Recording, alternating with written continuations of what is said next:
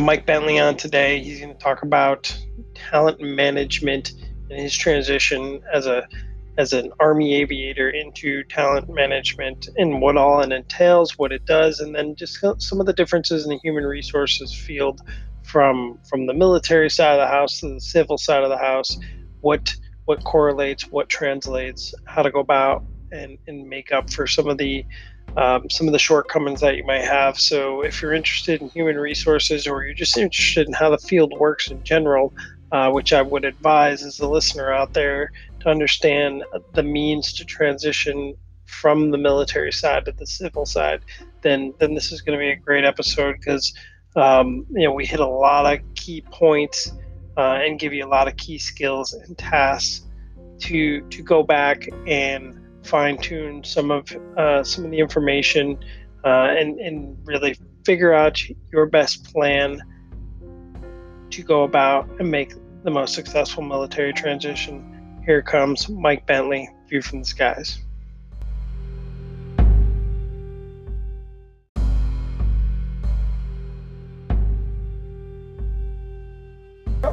Play up, play up, play up, hi ho, lock and load. Hi, Mike. Appreciate you taking time out of your out of your day today to to come out on the show uh, and talk about HR. Uh, I mean, it's it's a conversation I've had with a lot of folks. Uh, you know, in the military, of course, everybody, you know, so to speak, is a leader in some shape or form, and they think uh, taking care of people and and leadership naturally transitions to the HR side of the house. And and there are a lot of parallels, but there's uh, uh, there are there's there's some other areas where where there's shortcomings as well, and I know uh, you're going to take the time and, and, kind of inform our listeners out there on, on what the HR field looks like from mil to civ. And uh, but before we get into all that, please uh, introduce yourself and give us your background. All right, great, Ryan. Hey, thanks for inviting me and and uh, and for the conversations we've had over the past couple months. I'm continuing learning, and I've learned from you and from your podcast, but this is really something I enjoy doing. Um, I wanted to find a way when when I got out of the military to always stay connected to the military uh, and to to pay back on what I thought was a lot of folks who were helping me in a transition. Um, and so this for me is a, is an opportunity to do that. You know, I I retired. Uh, let's see, now it's been September, or excuse me, February of 2016. You know, I did I was 25 years in the military. I started my career as an infantry officer. Uh, and then I uh, branched, transferred into Army aviation, and I've spent the better part of my career, 20 plus years, uh, flying Blackhawks, uh, you know, and more importantly, um, perfecting the trade of, of leading soldiers, which was always a blessing to me. I won't say I got it right every time, but um, I tried to always do what was best by by soldiers, and that's kind of the attitude I've taken as I've transitioned into the civilian world: is how can I still help soldiers? And as I was transitioning from the military um, I was trying to figure out, you know, what I wanted to do. And, and, and the great thing about transitioning is there's a lot of people that want to help you. Uh, and the bad thing about transitioning is there's a lot of people that want to help you.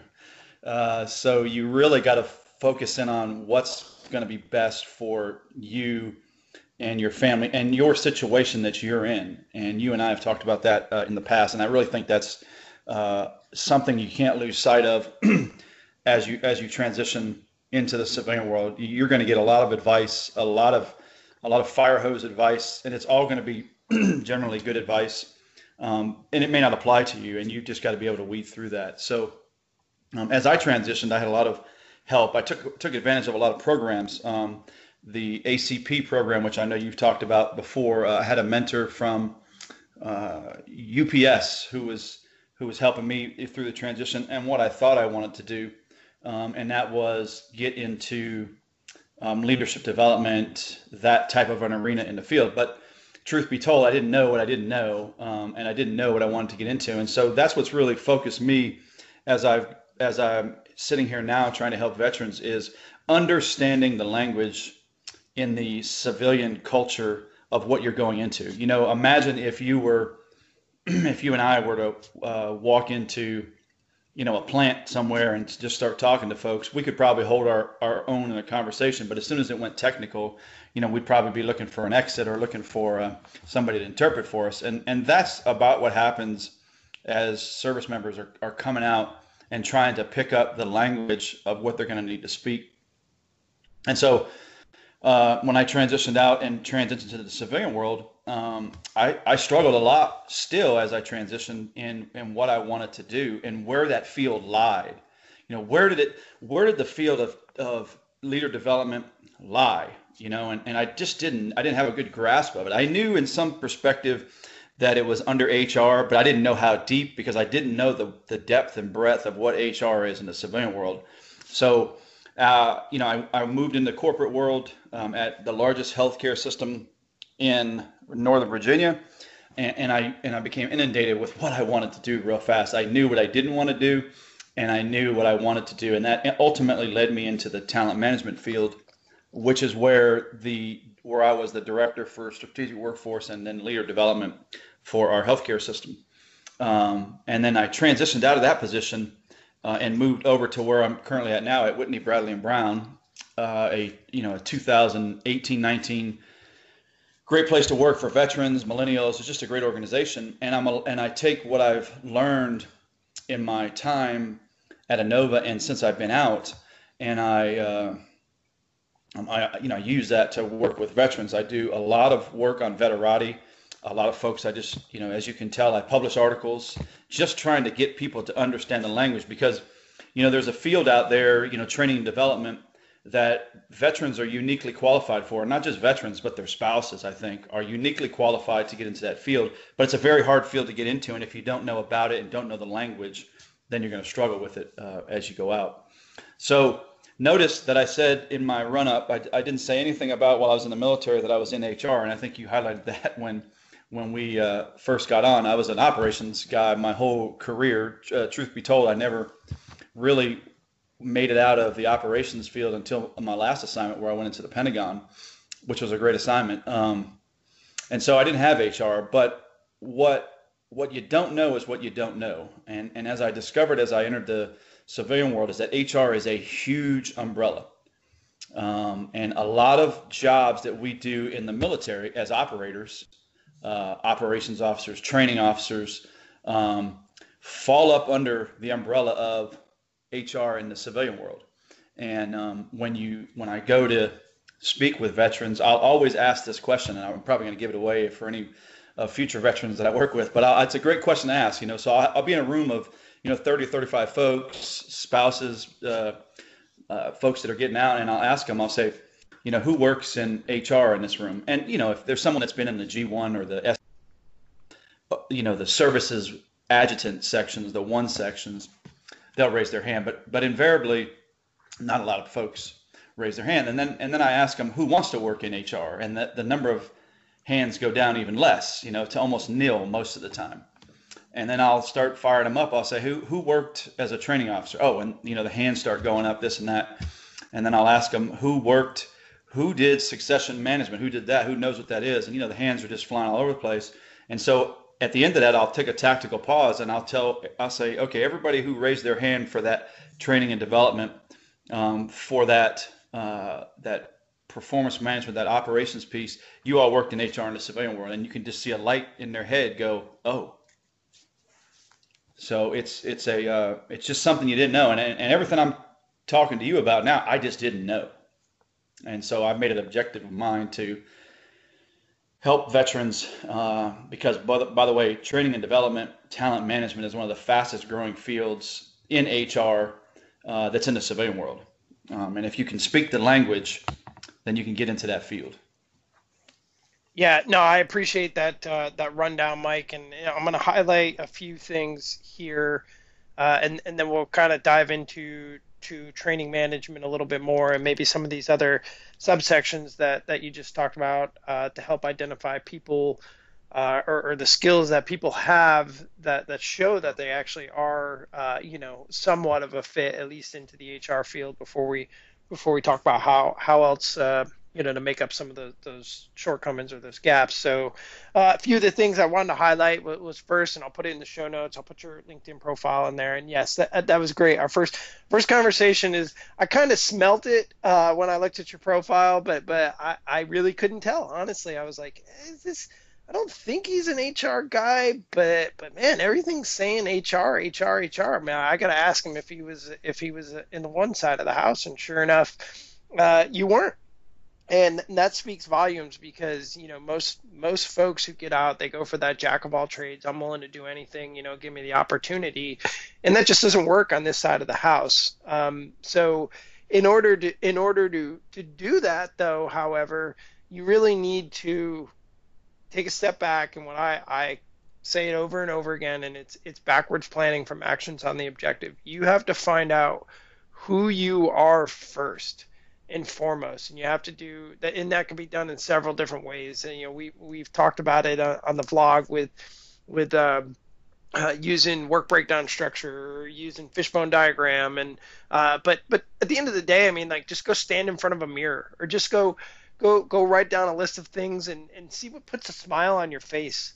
Uh, see what excites you. Uh, like have conversations with people and see which conversations you're kind of pulling uh, to get information and communicate over, or which ones you're you know you're you're chomping at the bit to continue talking about. Uh, so, and then once you start identifying what that is, then you can then you can start putting your your forward plan in action to get you towards that end state and i think a lot of people just don't they don't understand that so that they go for this shotgun blast approach and once they do take that shotgun blast approach less people are willing to really understand what they want what they need where what their talent is where to go after where their strengths are where their weakness. So they just kind of get pushed to the side with with the rest of the candidates. So um, you know that's kind of my my thought process on on the whole thing in general uh, when it when it comes to that transition based on everything you've said and, and like I said I, I challenge listeners out there to click on the link and,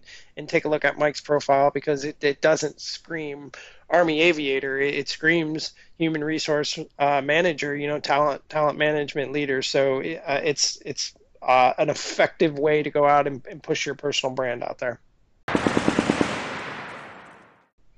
Yeah, I, I appreciate that, Ryan. The uh, the the you know, let me let me take a step back and try to you know highlight this a little more. So, you know, in the military, we're very you know we're staff section defined. So you have, and I'll use because I'm because we're Army, I'm going to use the Army, but I do know the other services are pretty much aligned with our numbers.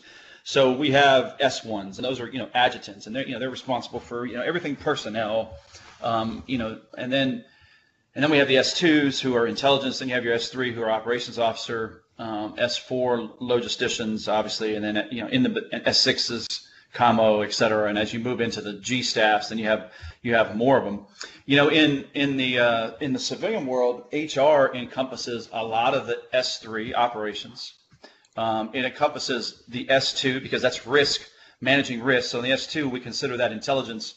Um, it's the same thing in the uh, civilian world, your your risk management. So what are the risks out there? What's the market showing us? What's what's this? So that falls under um, a little bit under of HR as well.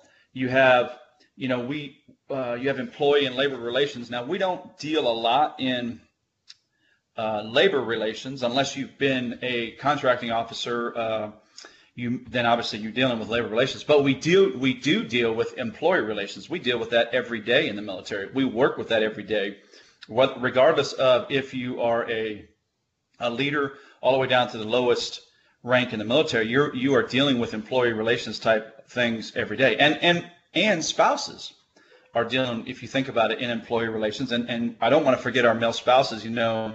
Um, my mom was a military spouse, my wife was a military spouse, and, and they are often more times than not are you know worse off than we are as veterans transitioning. The the resources are out there, but you know they have a huge huge uh, unemployment rate for spouses. So there are things they can do. You know, compensation and benefits we don't deal a lot with compensation and benefits in the military. You might think we do, but we, you know, the Army says we're going to pay you this. You're going to get this bonus if you do. You know, you're going to get aviation career incentive pay. You're going to get jump pay. You're going to get whatever. Uh, we don't deal a lot in the compensation side, and and and probably even less in the benefit side because that's all given to us. But as far as human resource development, so developing your people, consider that people development. You know, we we do that as leaders. Um, And so there's a whole array of things under the HR umbrella that we would consider ourselves to be maybe S2, S1, S3, uh, um, uh, a little bit of the S6 in, in, in COMMO, communications, you know, strategic communication types messes. But they all sit up under that umbrella in most organizations of HR. You know, process improvement sometimes can get wrapped up under that, but but more often than not, that can stick itself into HR and and then its own subsection in process improvement. If you think about process improvement, you know, you start thinking about green belt, yellow belt, black belts, all those that are out there. Um, but as as leaders, if you're a leader in the military, you're every day you're trying to improve a process because you're trying to make you're trying to streamline things, make it smoother, you know, get your soldiers home on time, you know, get them home safe. And we do process improvement all the time. It's just a matter of understanding the lingo, and then subsequently, do I need to have to be certified to get into that uh, organization? So, so under HR, you know, HR has a has a bucket of of, of things that they that falls up under that umbrella one of those where I found that I wanted to work at was talent management. And, and talent management, so if you think about this of a hierarchy, your brigade headquarters per se is is human resources and then your subsequent battalions. You know your battalions under that may be risk management but talent management is one of those. And then, and then as you move down under talent management you have organizational development. Organizational development is another is a lot of what we do if you worked in an s1 shop s2 shop 3 shop or 4 shop. Regardless it's what you do for organizational development, performance management, um, succession management, deciding who's going to school, why they need to go to school. Um, those are all things that, that we practice in the military, and yet and yet we forget about them because we're not aware of them. I know I wasn't aware of them. And then under t- under you know you have organizational development, you have training and development in some organizations, and then you have leadership development. That's that's that in some organizations can completely separate from HR but invariably it usually sits under talent management. And then you have talent management, and we would need, or I'm sorry, talent acquisition. And we would probably need to have a whole nother discussion on what talent acquisition is because I've heard a lot of, I've seen a lot of writing where I was a recruiter, I can do talent acquisition, but talent acquisition is a lot more than just recruiting people. And so understanding that hierarchy of how it sits, then you start to tell yourself, oh, okay, training and development. I, I, I, did that in the military. You would, Ryan, I think you would say you did it. I, I did it. Uh, anybody who's been a training NCO has done it. Anybody who's run a range has done training. The key to that is understanding the language in training and development. And you know, training is just what it says it is. It's to improve skills in the job you're in now. So in the military, we would say, all right, I'm going to qualify expert on my weapon. I'm going to go to the range, you know, score a 300 on your APFT. Um, you know, uh, I'm gonna go to jump school as a. I may get certified as a as an S6 and all the certifications I have to have for COMMO. Um, that's training in the job you're in now. Development is more apt of what's for the future, and organizations develop people for the future of the organization and the employee. And we do the same thing in the military. If you think about it, we we we will pull people out of positions and send them to two week, four week, six week six month, three month, one year schools typically throughout their career. And then we promote people based on their potential. We don't really promote based on the past, we promote based on potential.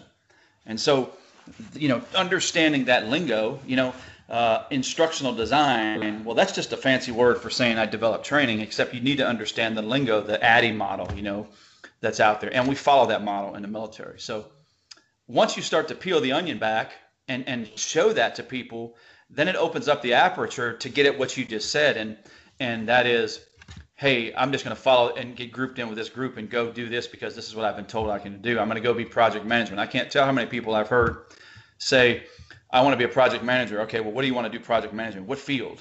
What specialized? You know, I, just want to be a project manager. No, that's not going to work. And then you start to, you know, help them get through that uh, that uh, cro- that uh, crosswalk, and they start to understand. Okay, I got to really hone in on what I want to do, right? Because guess what? HR has project management. Um, yeah, and, and, IT has project management, and, and operations, yes. and you know, and manufacturing has project management. That's different yep. than operations and in distribution and uh, uh, project management, and that's the thing. You're, you're right. Like every project management operations manager is completely different based on the industry. that's right. That's right. Um, so I like you know when when folks ask, you know, what do I do now? You know, what's you know what's kind of me is I, I, I ensure organizations have the right people, the right place, the right time, and they retain them. And so that's talent management. You know, in in a nutshell. Um, that's usually a good tagline. People get they'll ask, okay, how do you do that? What do you do, etc. So um, yeah, you're right. Uh, I was an operator, but I also understood that that everything I did as an operator, as we all understand the military, deals with people. Whether or not it's you know, you, you can title it HR if you want to, but it always deals with people and, and people, human capital management is another word for HR as well. That that hangs its hat uh, in, in, in HR and organizations, you know, but leadership is leadership regardless of where you're at. Um, but just understanding where things sit, I think, help people start to realize, oh, um, I might want to dive into training and development. You know, spouses. I can't tell you, you know, spouses are phenomenal planners of events. Just just think back to your time in the military when the spouses of a unit planned something and got together and did it. It was usually first class. Most of the time, it was better than when the military folks did it. Uh, you know, that's training coordinator in a in a civilian world. You know, that's your entry. That's entry into the training the training field. And I've talked to spouses who didn't have a clue about that. Um, and you know, so from a spouse perspective, this field is wide open.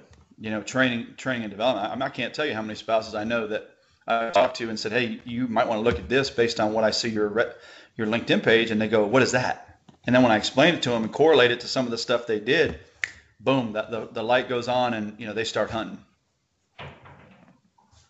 Yeah, uh, I appreciate it, Mike. I mean, you, you gave us a lot there, and I'm gonna I'm gonna kind of just summarize it here for for the listeners, and and basically, hey, that that's you. You have to take a look at, you know, your your OER, your NCOER, your you know, I'll just call it. It's it's a resume, and hopefully you're you're keeping those bullet tabs, uh, and then and take a look at your your job quote unquote job description, and start that you know start that analysis. Like you know, what did what did I do? I did more than just you know, flew helicopters. You know, like what did it take to fly helicopters? It, it took it took managing a maintenance, managing a personnel. Well, what did it take to, ma- to manage maintenance and personnel? And you have to start breaking all, peeling that onion back, breaking those layers down to what this to the to the small step of what you did, and then a lot you do find out a lot of this does come back into into the H, HR side of the house, and like you talked about, I mean, uh, training and training and development side of the house, the uh, you know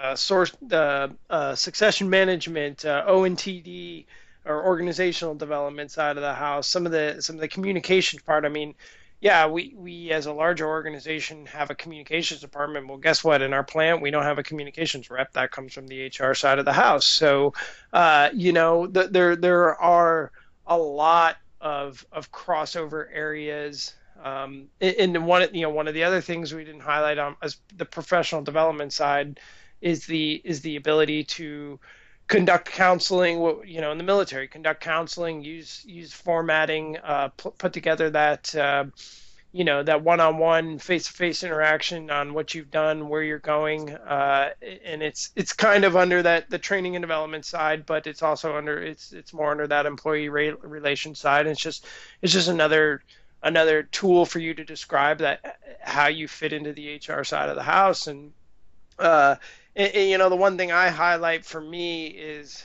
is as when I took over company command, moving out to Hawaii, you know we were out there doing DLQs basically or deck landings when I first moved out there, and uh, you know we we had taken over a unit that was on off every other year for 12 years deployed to Afghanistan, and here we we changed and became the Spear of the Pacific Theater. So we got a completely different enemy, completely different uh, operation, uh, you know, operations and operation tempo. I mean, just everything exactly the opposite of what what this unit had been doing and what they had known. And the easy answer would have been like, "Hey, we're going to do this operation, and this is how we're going to go back, go out and do it." And uh, but I realized quickly, like as as I as I you know took command, lost all those senior people uh, and then and then was left with like you know literally primary positions not filled, more or less you know those alternate positions. I said the only way I'm this unit is going to succeed is is develop that breadth and depth in in personnel development. So it became a lot of it, it, and it was incorporated into training, right? So it was the it was the individual training, the collective training um, that was there to train the unit as a whole, as as a senior leader uh, when it came to collective training. But it was also analysis of those individuals. Who are we going to spend you know time energy resourcing development and what are their strengths and not, and not only that but what are their strengths and what are their weaknesses and then having those conversations one on one what what do you want to do? You know what are your interests? What do you like? Do you like maintenance? Do you like you know mission planning? Do you like uh, the tactical operations side of the house and then playing that playing their strengths into the you know and their interests into their strengths a little bit and by the time i left command i was i was four basically four echelons deep uh, it, within my organization. And that was our, after turning over one time and then basically turning over a second time. Uh, when I left, I had my, my all my primary and my alternate tasks uh, filled. I had my secondary uh, people uh, already trained, and I had my third people scheduled to go to training, and I had that fourth tier basically identified of, of who the backfill would be um, or at least what I, I saw. It was, you know, they were pretty junior at that point, new to the company, so I, it, it, was a, it was an initial assessment, so to speak. And and when I handed over command to the next individual, I said, now you can go out and have fun and, and do the operational and drive that change management side of the house a little bit more, um, and, and how to and how to fight the new enemy, so to speak, uh, because you have that breadth and depth, and that was to me like that and i didn't go in planning for it you know i was i was a working aerosol ops guy all all way you know all the way. And i realized the power of of the human you know factor in the human side of a house. And um, you know to me that was my legacy. And that's where my interest started to grow in the hr side of the house.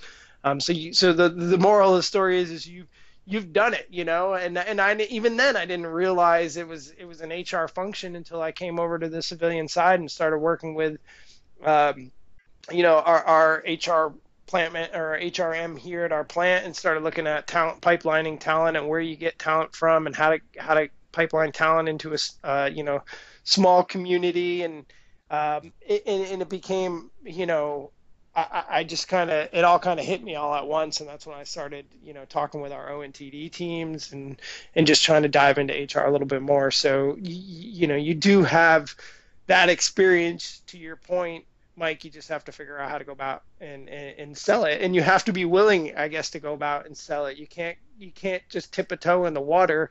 Uh, if if that's what you want, that's what your interests are. You're gonna have to you're gonna have to go jump in. Yeah, I mean that's exactly right, and and understanding, you know, from the in, in podcasts like this and talking with people, you know, like you and me, um, it, I think it helps folks to highlight, hey, don't be a, you know, if you, don't don't sit there and say I'm not going to do something. Well, okay, when you as soon as you say I'm not, then you know you you've chopped off a whole big chunk of the um, of opportunity out there. You know, I mean, honestly, truth be told, if somebody would have come to me and said, as I was transitioning, hey, you're going to work in HR, I would have looked at them and laughed. I said, yeah, no, I don't think so. Um, but as you dive dive deeper, and and like you said, um, the, a lot of what we do in the military, especially with a, as people oriented as we are in the military, mission oriented operations, um, sits under that umbrella. And and you know, um, usually by the time I'm done talking with a, a class that I'm, I'm talking with, I'll have more than people than not will come up to me and say, "Hey, can I talk to you more about talent management? Can I talk to you more about, uh, you know, this?" And and and and I'll be clear. Um, I am not interested in the HR field of compensation and benefits. You know, in the in the civilian field, that is a huge piece of HR. Obviously, as you can tell, because that, that, deals with paying people. Um, I'm I, I love the talent management field because it encompasses everything that we did in the civilian world. You know, whether or not it's or excuse me, in the military world, you know, we had a hand.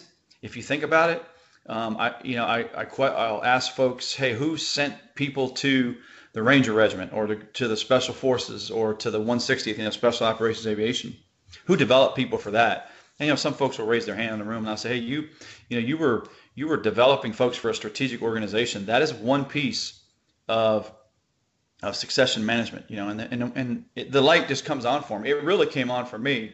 Uh, as I made it into the civilian world, and I was like, "Wow!" Because I was doing the workforce planning, which was a lot of if if you take the time you spent if anybody was an S3 or an operations officer or assistant operations officer in an XO and you join those into one big ball, that's workforce develop, uh, strategic workforce planning in the civilian world.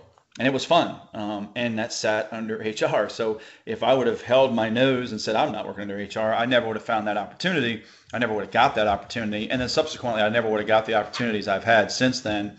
And to be able to work with talent acquisition um, to develop performance management for organizations, to develop leader development for organizations. Uh, I never would have been, a, been able to get in that. So I, I caution folks to just say, I'm not going to do something. Well, maybe you will, because I can. I'm going to give you myself as a great example. Yeah. So so I'm a big big believer of uh, a big fan of Rich Dad Poor Dad, and it's and and why I'm I'm part of the reason it's it's it's just a thought process, right? Like you get once you get out of your own head, it, instead of I can't do that, it's how can I? Uh, you know, and, right. and and you just you you find a way to succeed, and you find out what you need to accomplish and, and how to get there. And um, you know, I, I, just quickly, you know, my my current situation or story that uh, you know I wanted to wanted to talk about was was my my involvement with HR within my current organization, and uh, they they've basically the moral of the story is right. You have to be willing to sacrifice. Uh, and ensure some people, individuals can can land at that right place in the right time if they if they really brand themselves and tell the right story. But uh, you know, it, it, get to get in HR field, uh, everybody, every organization is different. They value something different. So my organization basically hires uh, HR leaders out of eight schools with with masters in HRs. Um, they they came out told me straight out said that. Now they said there is opportunity if you want to enter HR, but you're not going to enter at the ONTD. We have a small eight person team, and it's just it's just reality is it's not going to happen. Um, you know, and I you know was working on projects with them to kind of get my name out there and whatnot, and and when they say that, you know, the opportunity probably could be there, but what, what's that timing going to look like? I have to wait, you know, X amount of people to leave and X amount of people to, to, to turn over, and that pipeline that's that's built through there too. So I just entered somewhere in the bottom of the pipeline,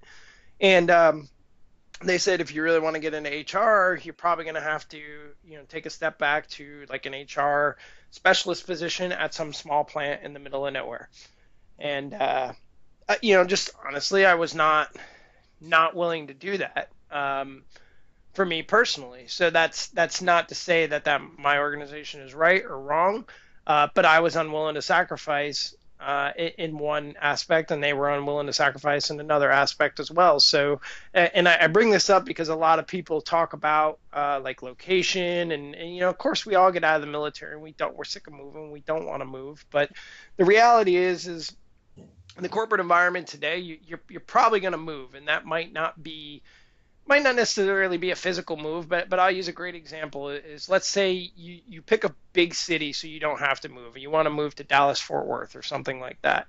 Well, I, I don't want to have to move anymore. I'm sick of moving. I want to plant my roots. So so you take a job in an organization and, and you're living in, in Dallas and in order to you don't necessarily maybe get that, that path to growth uh, within your organization, so you so you get an opportunity at Fort Worth. Uh, and now, now next thing you know, you're sitting in an hour and a half of traffic or two hours of traffic uh, every day. So now it it becomes, well, do I move again?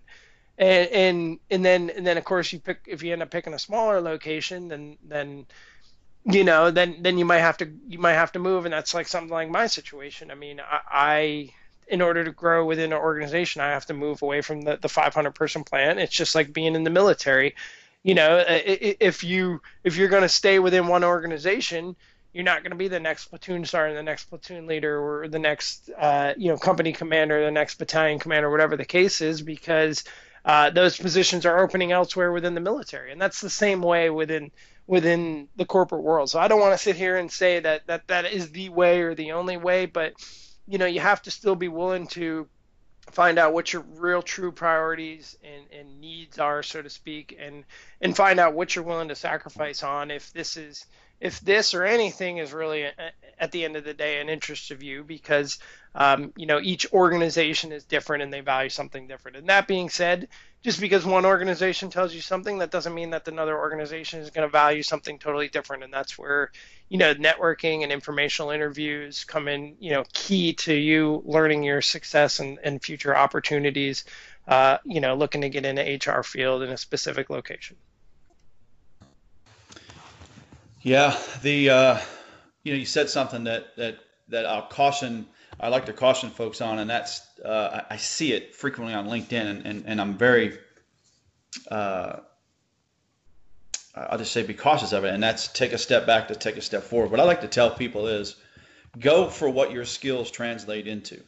Understand what you're you know understand what you're going for, understand what you want to do, and if your skills translate, then do it. Uh, I worked with someone um, a couple weeks ago, and I looked at their background, and you know, you know, we determined that. I, I just looked at it and I said, hey, you know, you you've got roughly five to seven years of experience in this field. You meet, uh, I would say, you meet 90% of what the job description is asking for. Um, I would say, you know, network yourself, try to find more about the position, but this is about the band, you know, the band of excellence that you're in and uh, he he it was got quiet for a few minutes, and then I said, "You still there?" And he goes, "Yeah." He says, "And I was told by someone that I needed to come in at the two to three year experience," and I said, "That's absolutely absurd." I said, "A person," and I and I tell why I caution people to to be careful of this, take a step back, to take a step forward, is because there, you know, veteran veteran employment right now, I, I would argue, is not a problem. The veteran employment is, or excuse me, unemployment is the lowest it's been in, in forever. You know, back in 2000, uh, you know, 2009, uh, it was sitting up around 17 something percent, you know, and, and since then it's gone down. I think last I saw on the Bureau of Labor Statistics, it was at, you know, three point something percent, 3.3 percent over last year. And that's phenomenal. That's because all the resources and everything that's gone on to hiring veterans.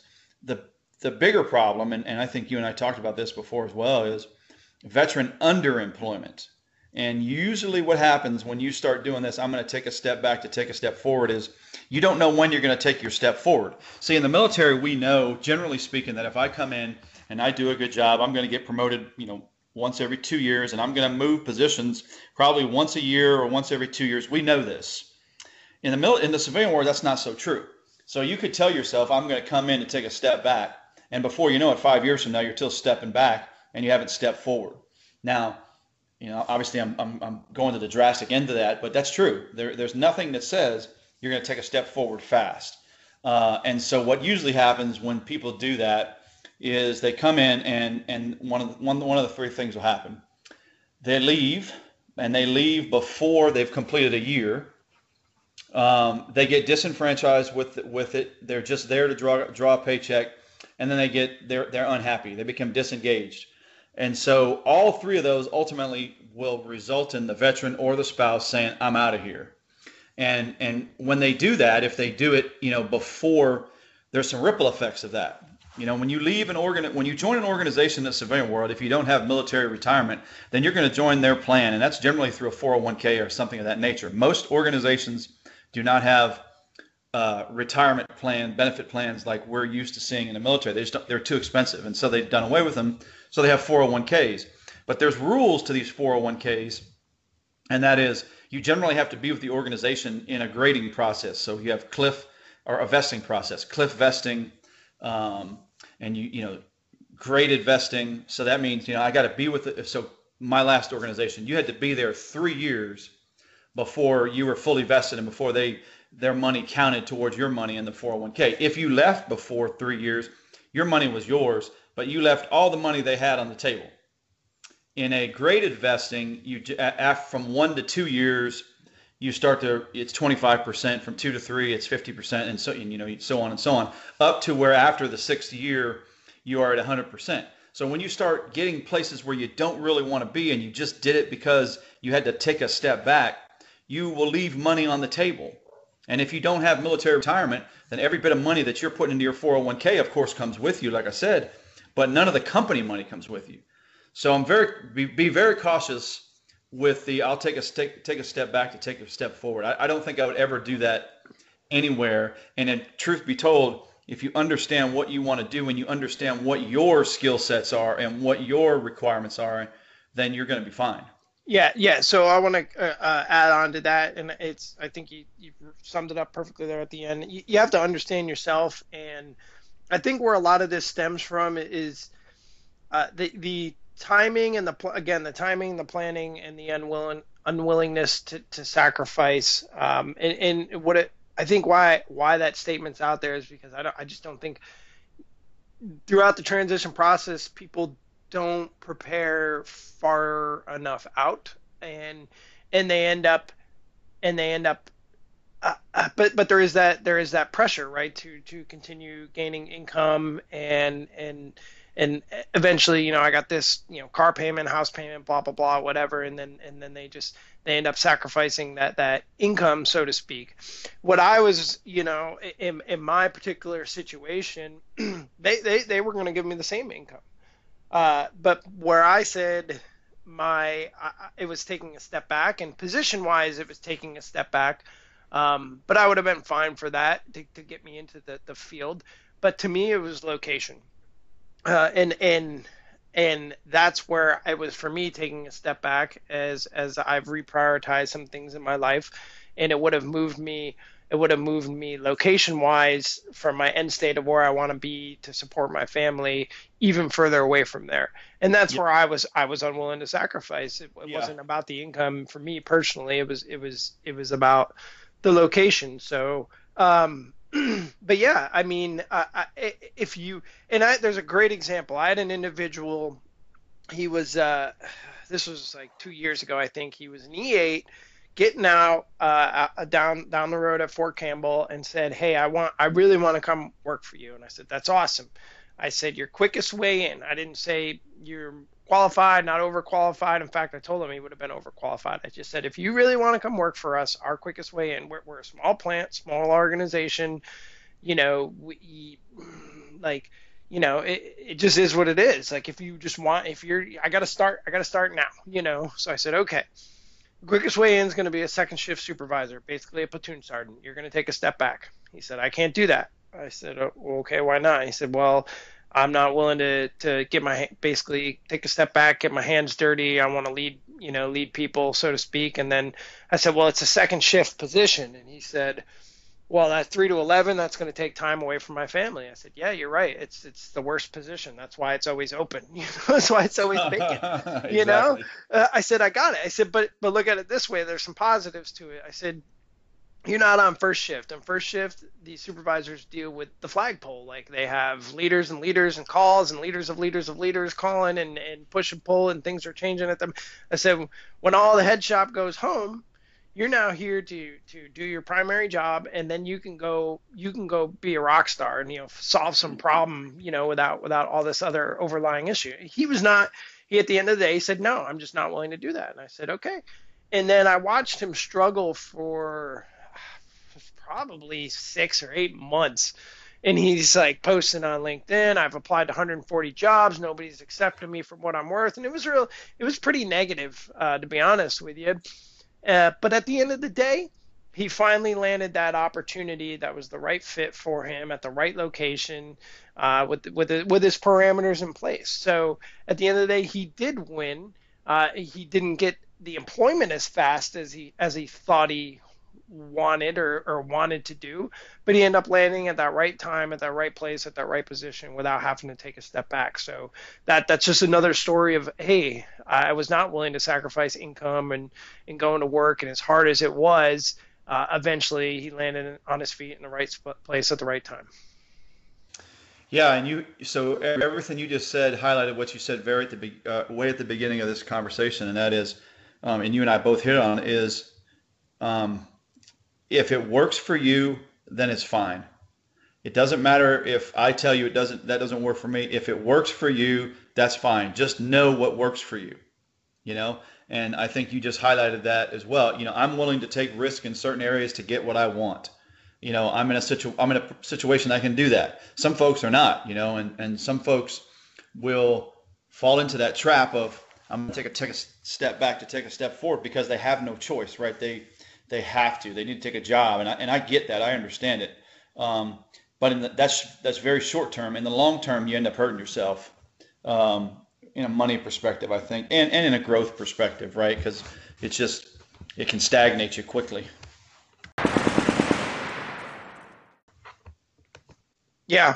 So, Mike, a, I mean, that this has been a great conversation. I want, I want to, I want to highlight. You know, this we, we've highlighted a lot of the characteristics that folks bring to the table on the HR side of the house, but we did acknowledge there are some shortcomings, and you know, how, how can how can folks go about and bridge that gap now? Um, you know, is it is it via PHR certifications or or where, where where can they you know maybe give themselves and maybe not it's not even certification but but but some of the labor relations or do some studying or just being willing to, to be smart and talk. I mean what, what what are your recommendations out there to bridge some of these shortcomings on the hr side of the house?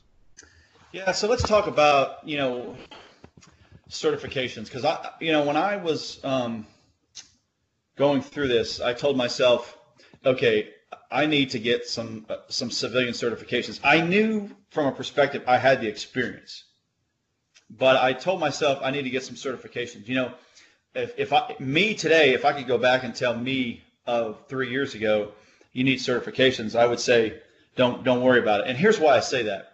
Um, my certifications didn't help me get my job.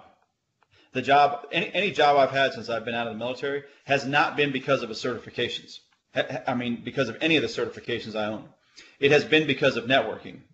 Um, you know, uh, that being said, the HR world in the civilian world is very finicky and very hard to break into. I mean, very hard to break into. So networking matters networking matters. You know, if you want to get into talent management, then you network with as many people as you can in talent management. Do as many informational interviews. I failed miserably as I was coming through my transition in informational interviews. I did not do enough.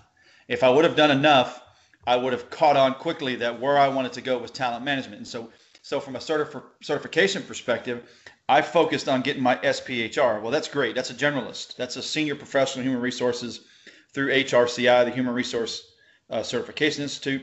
There's also what's known as the SHRM SCP, the Society for Human Resource Management uh, Strategic Certified Professional, and then there's the SHRM CP, which is the equivalent of the PHR. Those are out there, and those are in the general HR certification realm. You know, uh, there's programs like the uh, the Syracuse program. There's plenty of programs to do that. Um, to go after that. I would I would caution you that you will not pass any of those exams. I don't care if it's the SHRM, the HRCI, the PMP, whatever you want to put in there. You will not pass any of those exams if you do not study. You know, put maximum focus on that. You know, and, and I'm talking about you know 100 plus hours into studying for those exams. Uh, they're very difficult. Uh, sure, you'll pass the experience, but you need to have some of the general knowledge um, to go after them. Uh, so I went after my SPHR. If I would have been doing my informational interviews and doing some more networking, um, I thought I was networking the right way, but I wasn't. Um, and I can explain more of that later if you like. But uh, more informational interviews.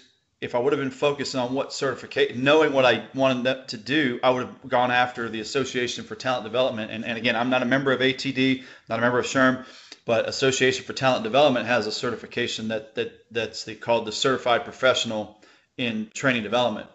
Uh, I would have kind of went into that route right there. Back then, it used to be called the CPLP, Certified Professional Learning Professional. Um, but the uh, uh, you know I went went through the SPHR route if you have the time, certifications are not going to hurt you. You know, most HR jobs, if you look at the job description, they're going to say in the preferred section, they're going to say PHR, SPHR. Uh, if you're going after talent management jobs, you may see the CPLP or the, the CPTD. You may see the talent management, you know, the global talent management leader. You may see some of those in the preferred section. They also, every once in a while, maybe in the required section. If they're in the required section, then you got to have them. If they're in the preferred section, you don't have to have them, but I'm going to caution everyone if if it's in the preferred section, the way that they look at it is, yeah, this is preferred because legally I want to keep it here, but I'm going to I'm going to grab someone that has it. Um, so if you have the time go ahead and go certi- certifications. They're great. They give you industry knowledge, which is what I wanted. Industry knowledge was the you know book smarts uh, is what we used to say when I was growing up. Um, and then you know I, I, went after it and, and did that. Uh, but if it's if it's a certification or networking, and you can't do them both, network. Because like I said, I didn't get any of my jobs because I got I had a certification. I can promise you that. Um, matter of fact, no one ever asked me about my certification when I went for my interview at that healthcare system. It was just it was on the it was there. Got it. Nobody cared. I had it. Matter of fact, my boss didn't have it. Mm, my my uh, boss's boss didn't have. I mean, it was just I got it. It's good. that's that's the way I can uh, associate that. They're great to have to get you back to so that you understand industry language. That's the great thing about them. They, they get you smart in industry language. Are they going to help you get a job? They're not going to hurt you, but they're not going to help you as much as networking is and informational interviews and working your way in. I always tell folks the fastest way to trump some information on a job description that's in the preferred area is to is to network your way into that position. Network your way into that position. And and and the certifications and stuff won't won't matter. So from that aspect they're good. Are they going to get you a job? No. Uh, the networking will though. Yeah. So i had a conversation and i'm hoping to get him on the podcast one day. Um, but but this individual he basically got out of the military 11 years and wanted to move to austin texas and kind of start fresh. And he literally lived in his buddy's closet for a couple months and he said he just hit the pavement every day and just went you know to bunker labs and some of the other uh, MOAA and some of the other veteran meetup groups around and, and just you know digitally and physically went and shook hands and um, spent two months doing it and end up landing a job as a program manager uh, at uh, at Indeed. So I mean, it, it shows you the power of, of networking. And he was uh, I think he was infantry, then branch transferred AG, and now is is a program manager uh, for a tech company. So yeah, just totally totally different path and route, but it shows you the power of networking and absolutely yeah, and the willingness to to drive it home and uh, you know uh, uh say how can I.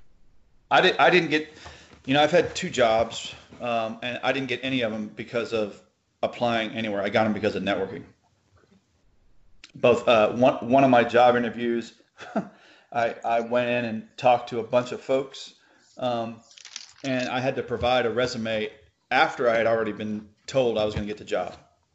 So you I, I cannot un- understate the power of networking. Um, and and I know our time is going to get short here, but I, I, I do want to stress one thing to to all the veterans, to anyone, not just veterans, to spouses, to anyone transitioning in anything civilian uh, you, one of the great things I remember about TAP was this thing called the STAR, your STAR format for how you do things. You know, the situation, task, action, result. Of course, there's many different verbiages of that, but STAR.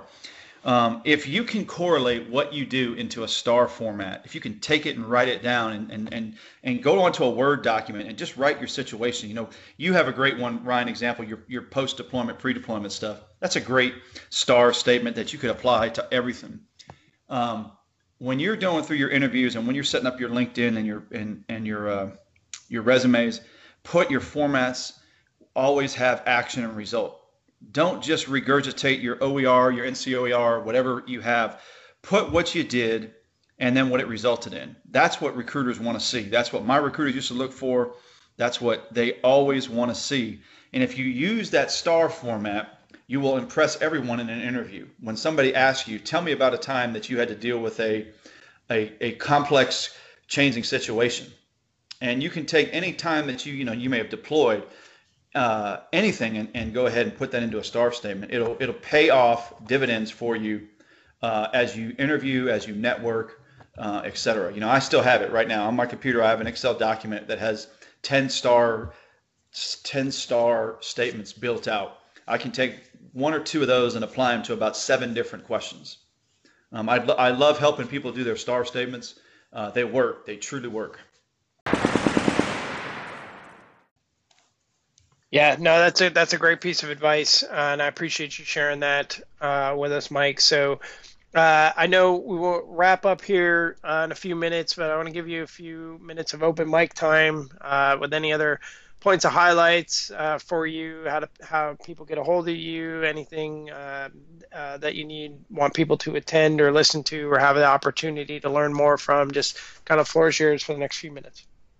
Yeah, I appreciate it. Right, again, thank you for for allowing me to, to come on your your show and and do this. Um, it, it's something I owe a service that did a lot for me, and so I take great pride in helping folks uh, try to help them make the transition. If you're interested in that in that talent management field or anything in HR, you know, reach out to me on LinkedIn. I'm usually pretty responsive. I try to get back to folks in 24 hours. Uh, I do have an I do have an, a job, and so I uh, sometimes it's it's not immediate response, and I'll apologize up front that. But I promise you, I will always get back to you. You know, send, you can link, you can connect with me.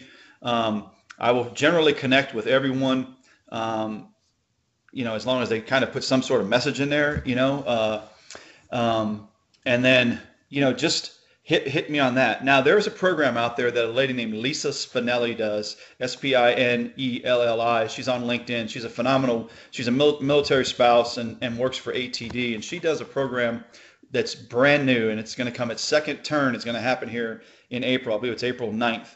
Um, it's uh, called Troops to Trainers, and it's strictly focused on on spouses and troops that, that are interested in maybe going into that training field, that development field, that talent management field. It's a phenomenal thing. We did our first one back in uh, October. We had 35 folks. It was sponsored by uh, Hiring Our Heroes and the Pathfinder program. Um, so connect with Lisa if you want to know more about that. Connect with me. The, this next one was going to be in person. Obviously, the virus has changed that, and so we're going to do that on a, a Zoom uh, a Zoomcast here on April the 9th. So if you're interested in that, you want to know more about this field that we're talking about, you know, connect in with me. I can send you there. If you want to know more about HR or just you know program management, because I'm a program manager in the civilian world as well. If you want to know anything about that, connect with me. I love helping folks out. If you're a spouse, connect with me. I owe my mom and my wife were mil spouses, like I said before. So uh, I have a special place in my heart for military spouses. So uh, I appreciate the time and the opportunity, Ryan. Um, I use LinkedIn a lot. I post. I've got a lot of articles out there right now on training, development, talent management. I've tried to do a uh, talent management word of the day or a couple words of the day where I try to take a civilian term in the talent management arena and I try to turn that into, you know, what does this term mean? Um, I've dissected job descriptions. Uh, I've got posts that digest, digest uh, or excuse me, dissect job descriptions um, hard skills, soft skills. So you know, it's all out there, and I'm willing to help, and I appreciate this. And and listen, the last thing, uh, I was told this, I didn't believe it, but it's true. If you're a transitioning service member or spouse, it is going to be okay. I promise you. You are going to be okay. Uh, don't don't lose sleep. You know, don't get more gray hair. I got a ton of gray hair from that. Don't get more gray hair. Don't worry, but it will be okay. Put the effort in that you need to put in to get out of this the same way you would put effort into PCSing or to you know going into your new job or to anything else you've done, and you will be fine. Um, do not stress it. Uh, it's it is unique because maybe you haven't done it before, but there are plenty of people that want to help you. Um, don't sweat it and do what's right by you, and everything will be fine.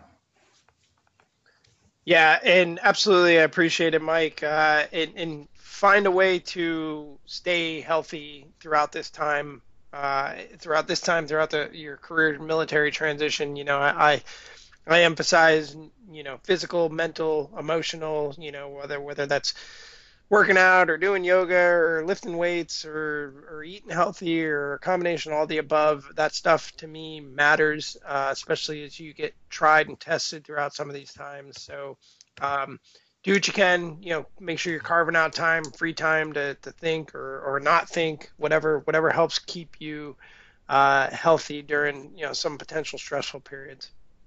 Yeah, absolutely, absolutely. Maintain. You know, I'm working off the uh, extra pounds I gained as I transitioned, and and and uh, you know, keep on that physical routine, that mental routine. Keep doing what you're doing, and uh, and God bless you. And and, and obviously, you're coming from uh, you know, a, a, difficult time in, in the military over the past 20 plus years, and, and, and God bless for what you do, both as spouses and as service members. Thank you very much, Mike. Thanks for joining us. Play up, play up, play up. Hi ho, lock and load.